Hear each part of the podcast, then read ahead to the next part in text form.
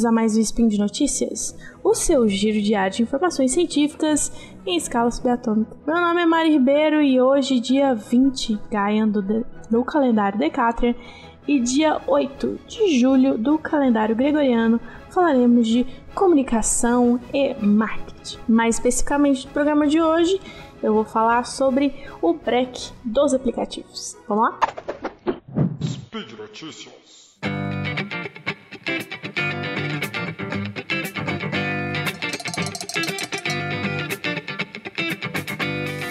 Então, às vezes você tá aí de isolamento social e, e resolveu fazer isolamento de notícias também. Se for o seu caso, talvez você não saiba que dia 1 de julho agora ocorreu a greve dos aplicativos. A greve dos aplicativos de deliveries, né? Então eu vou falar um pouco sobre isso, o que eles queriam, reivindicaram que as marcas se posicionaram, as empresas, companhias falaram sobre isso. Então, o título da notícia é Marcas se posicionam sobre greve dos aplicativos de deliveries. iFood, Rappi e Uber Eats dizem apoiar di direito de manifestação, mas defendem medidas adotadas na relação com entregadores.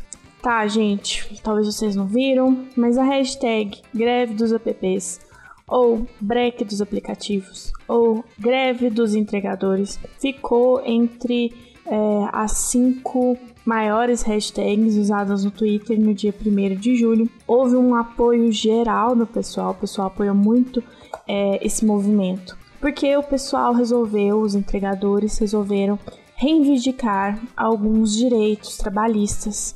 É, então eles foram é, protestar sobre isso, né? Fizeram essa greve que foi teve um foco maior, né? Ele foi articulado maior em São Paulo, mas ela acabou se espalhando para outros, outras cidades e teve apoio de várias pessoas em vários estados também.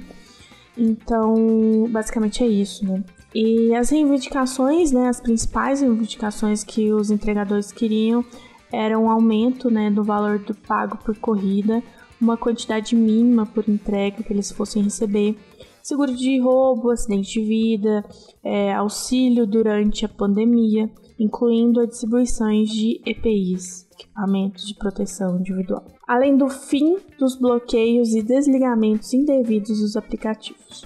Embora a gente esteja vivendo em um momento de isolamento social, houve uma, um aumento é, substancial das entregas, né, no volume das entregas dos deliveries. No ano passado, dia 9 de abril do ano passado, de 2019, é, tinha uma taxa de 9% é, de entrega usando esses aplicativos de delivery. Em abril desse ano, esse valor de 9% foi para 32%. Né?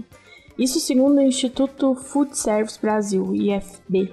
E essa intensificação do serviço né, acabou expondo muito mais os entregadores.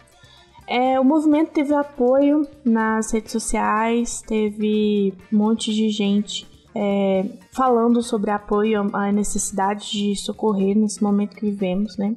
E a expectativa era que no dia primeiro mesmo os organizadores eles entrassem com um, uma carta aberta ao Ministério Público né, do Trabalho pedindo o reconhecimento do vínculo empregatício entre motoboy e aplicativo de entrega. Por meio de um comunicado, tanto o iFood quanto a Rappi afirmaram apoiar a liberdade de expressão e ressaltar que não pretendiam punir ou desativar qualquer um dos entregadores que estivesse expressando é, as suas questões, né, participando desse movimento que ocorreu. Em meio a isso, eles também se posicionaram, obviamente, né, gente? É, primeiro foi o iFood falando sobre pagamento de entrega. O iFood e o Rappi é, falaram sobre o que, é, como eles calculam né, esse valor. Basicamente, é, tem uma, de acordo com a rota, de acordo com o item sendo carregado, é, dia da semana, clima, isso tudo influencia bastante, né? A, o valor da taxa de entrega a ser cobrada. É, quanto a seguro de vidas e outros benefícios, a iFood afirmou que desde 2019 ela oferece sim aos entregadores um cadastro na plataforma que é, que é o seguro de acidente pessoal. A iniciativa operacionalizada pela MetLife e pela MDS. Com ela estão cobertas algumas questões, né? É, despesas médicas, odontológicas, bem como indenizações em casos de invalidez temporária ou permanente, ou ainda óbito decorrente a acidente. O seguro não representa nenhum tipo de custo aos parceiros. O benefício é válido durante o período no qual eles estão logados na plataforma da empresa e também no retorno para casa, válido por uma hora e até 30 km do local da última entrega realizado de moto ou por duas horas até 30 km do local entrega é, via bicicleta, patinete ou A Rapi é, diz oferecer desde o ano passado uma segura, um seguro para acidente pessoal, invalidez permanente e morte acidental, além de parcerias que possibilitam descontos na troca de óleo, na compra de rastreadores para veículos e em estacionamentos de bicicletas próximos ao metrô. A empresa também diz que ter inaugurado a Happy Points, que são bases de descanso, mas que infelizmente estão fechadas devido à pandemia, né? É, quanto ao apoio à pandemia, o iFood afirmou ter implementado, implementado em março medidas preventivas que incluem fundo de auxílio financeiro para quem apresenta sintomas e para aqueles que fazem parte do grupo de risco. Também foi disponibilizado gratuitamente até o final do, do ano um plano de benefícios em serviços de saúde. Em abril, a empresa iniciou a distribuição de EPIs com, que continham álcool em gel, máscaras reutilizáveis em um kit com duração de pelo menos um mês. O entregador ainda recebe um convite no aplicativo, como se fosse um pedido, e o deslocamento é pago até o ponto de retirada.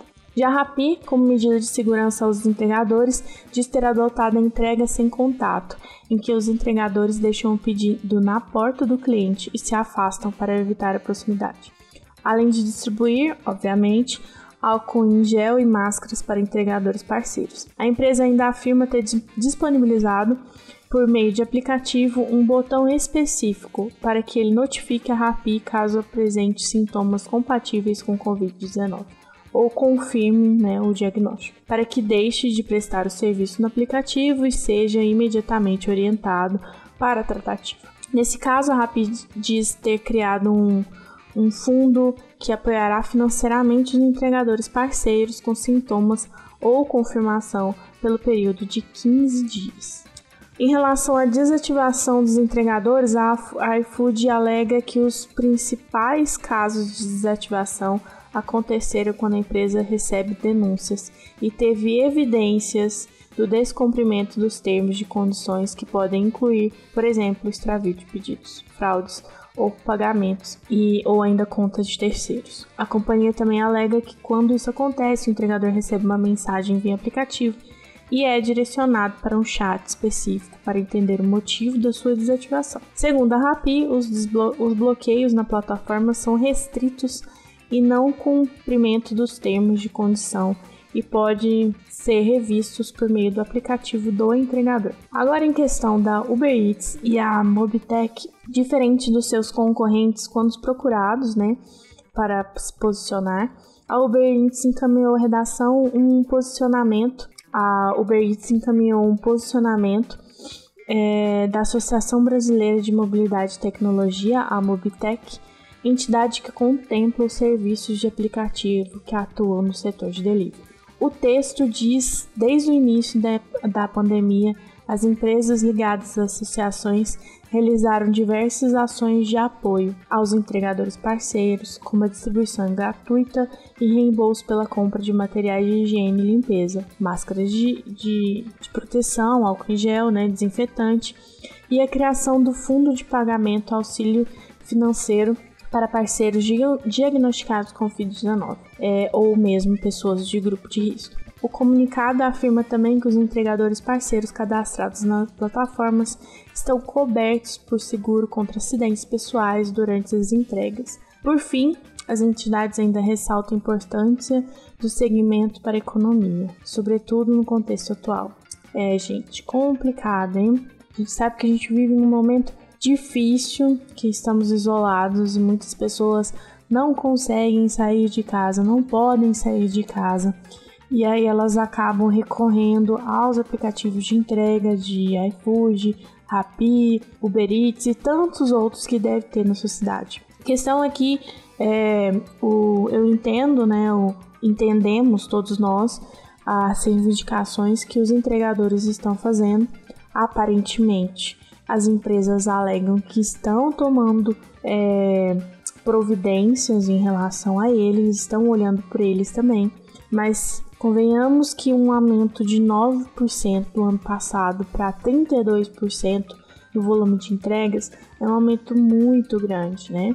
E é, realmente eu tenho só esse dado, não sei qual foi o pico da curva disso, né? Se aumentou de uma hora para outra, se veio uma crescente ao longo do ano inteiro. Então isso é meio difícil, né? Então basicamente é isso que eu queria falar para vocês sobre essa questão é, do posicionamento das marcas mesmo em relação ao problema que a gente está vivendo, a gente está vendo acontecer essa mobilização, esse protesto é, dos, dos entregadores que fez é, barulho em todos os lugares, que acabou conscientizando muitas pessoas que não sabiam as condições que esse pessoal trabalhava, né? esses trabalhadores acabavam exercendo é, o serviço deles. Então é isso.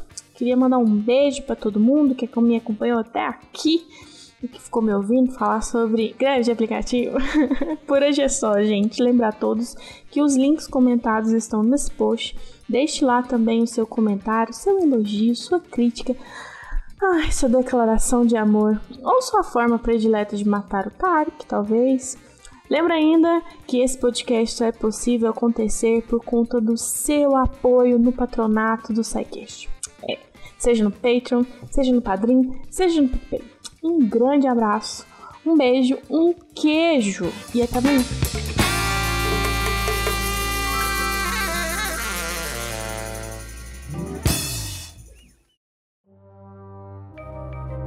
Este programa foi produzido por Mentes Deviantes.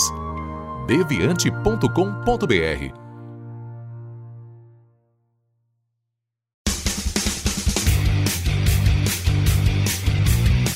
Cortes, edição de podcast.